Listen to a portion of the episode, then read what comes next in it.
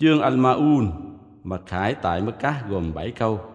بسم الله الرحمن الرحيم Nhân danh Allah, đấng rất mực độ lượng, đấng rất mực khoan dung.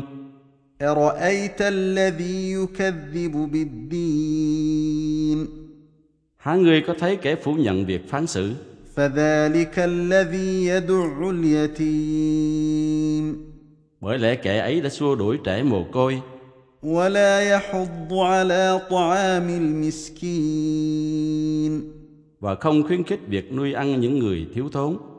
فويل للمصلين Bởi thế, thiệt thân cho những người dân lễ Salah, الذين هم عن صلاتهم ساهون những ai lơ là trong việc dân lễ Salah của họ, الذين هم